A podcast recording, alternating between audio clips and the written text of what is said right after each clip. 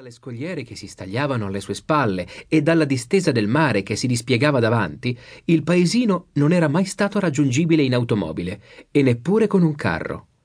Le strade, se così si potevano chiamare, erano di fatto dei piccoli sentieri tra le case, Stradine di mattoni più strette di un marciapiede, viuzze ripide, vialetti scoscesi e vertiginose scalinate così anguste che in qualsiasi punto del paese, a parte piazza San Pietro, la piazzetta centrale, bastava allungare le braccia per riuscire a toccare le pareti da entrambi i lati.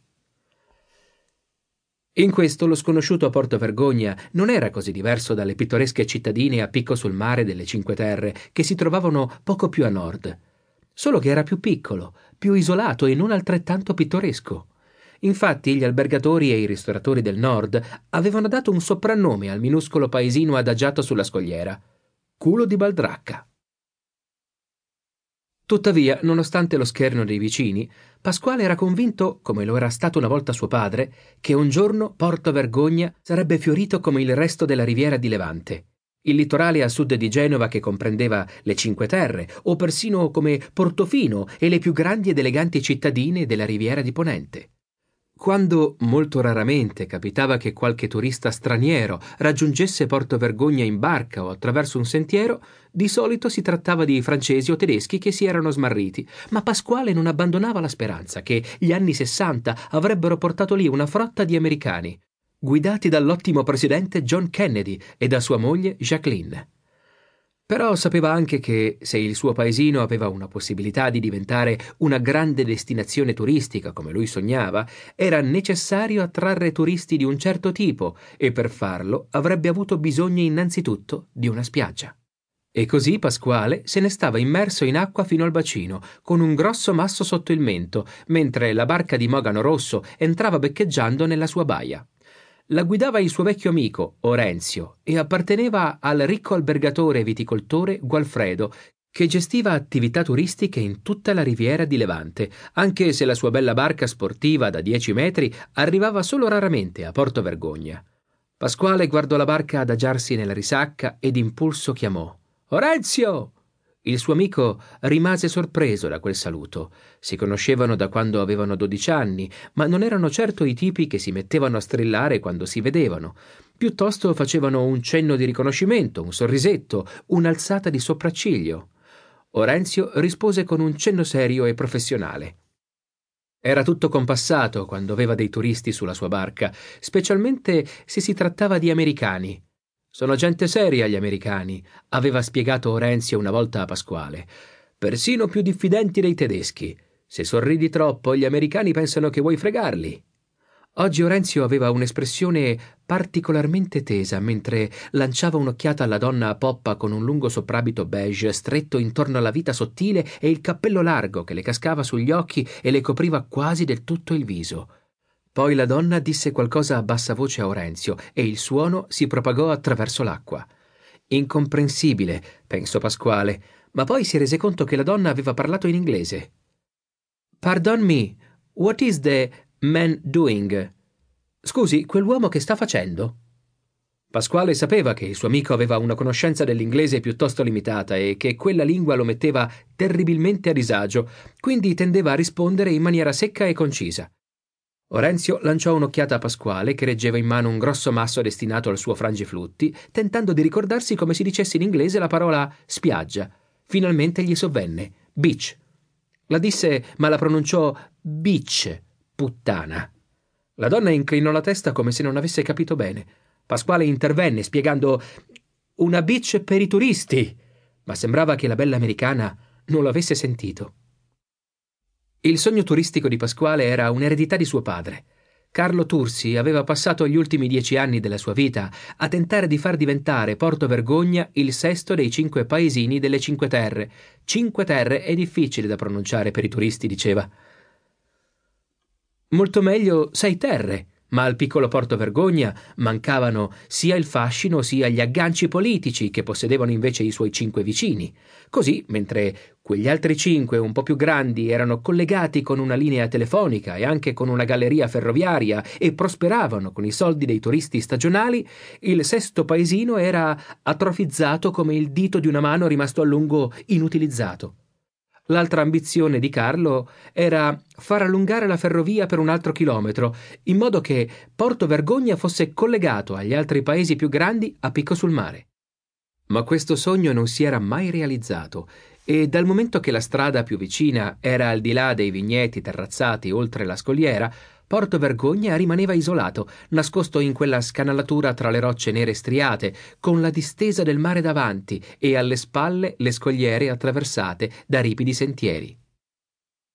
Il giorno in cui arrivò la splendida americana erano passati otto mesi dalla morte di Carlo, il padre di Pasquale. Era stata una morte rapida e silenziosa. Gli era venuto un ictus mentre leggeva uno dei suoi giornali preferiti. Pasquale aveva ripercorso nella mente più e più volte gli ultimi dieci minuti di vita di suo padre. Aveva sorseggiato un caffè. Aveva preso qualche tiro alla sigaretta. Aveva riso di una cosa letta sul giornale di Milano. La mamma di Pasquale aveva conservato la pagina, ma non era mai riuscita a capire che cosa potesse averci trovato di divertente suo marito. E poi era crollato in avanti come se si fosse addormentato. Pasquale era a Firenze, all'università, quando aveva ricevuto la notizia della morte del padre.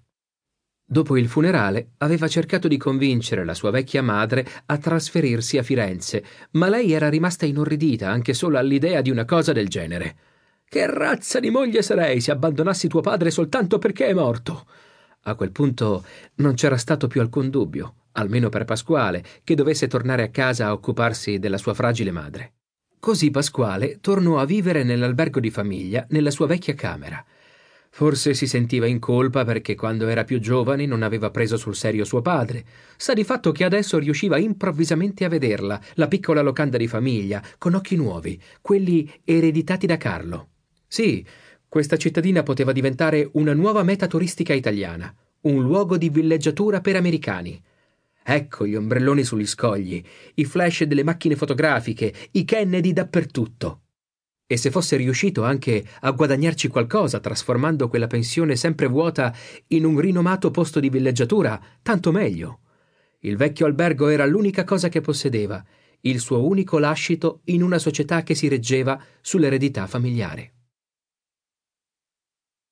L'albergo aveva al suo interno anche una trattoria con tre tavoli, una cucina e due piccoli appartamenti al primo piano, mentre sopra c'erano le sei stanze del vecchio bordello.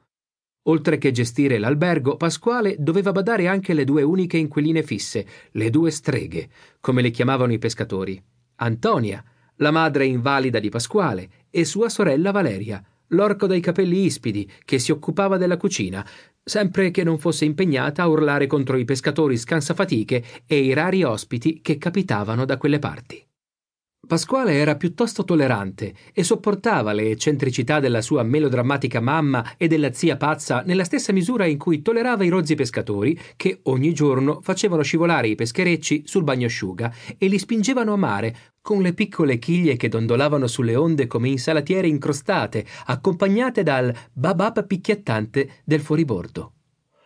Ogni giorno i pescatori riuscivano a raccogliere nelle loro reti abbastanza acciughe, sardine e spigole da vendere nei mercati e nei ristoranti del sud, per poi tornare subito in paese a bere grappa e a fumarsi le sigarette amare che si rollavano. Suo padre si era sempre sforzato di distanziare se stesso e suo figlio, discendenti, secondo Carlo, di una famiglia di rinomati mercanti fiorentini, da quei rozzi pescatori. Ma guardali, diceva Pasquale da dietro uno dei tanti giornali che arrivavano ogni settimana sul postale. In un'epoca più civilizzata quelli sarebbero stati i nostri servi. Avendo perso in guerra i due figli più grandi, Carlo non avrebbe mai permesso al suo figlio minore di lavorare su un peschereccio o in una fabbrica di conserve alla Spezia, nei vigneti terrazzati o nelle cave di marmo sugli Appennini, o in qualunque altro posto un giovane avrebbe potuto imparare un prezioso mestiere e scuotersi di dosso la sensazione di essere un rammollito e un disadattato. Invece Carlo e Antonia, che già avevano 40 anni quando era nato Pasquale, avevano cresciuto l'ultimo figlio come se si trattasse di un segreto tra loro due e solo dopo averli ripetutamente supplicati, i suoi genitori, ormai anziani, gli avevano permesso di andare all'università a Firenze. Quando Pasquale era tornato in paese dopo la morte del padre, i pescatori non sapevano che cosa pensare. All'inizio attribuirono il suo strano comportamento al dolore del lutto.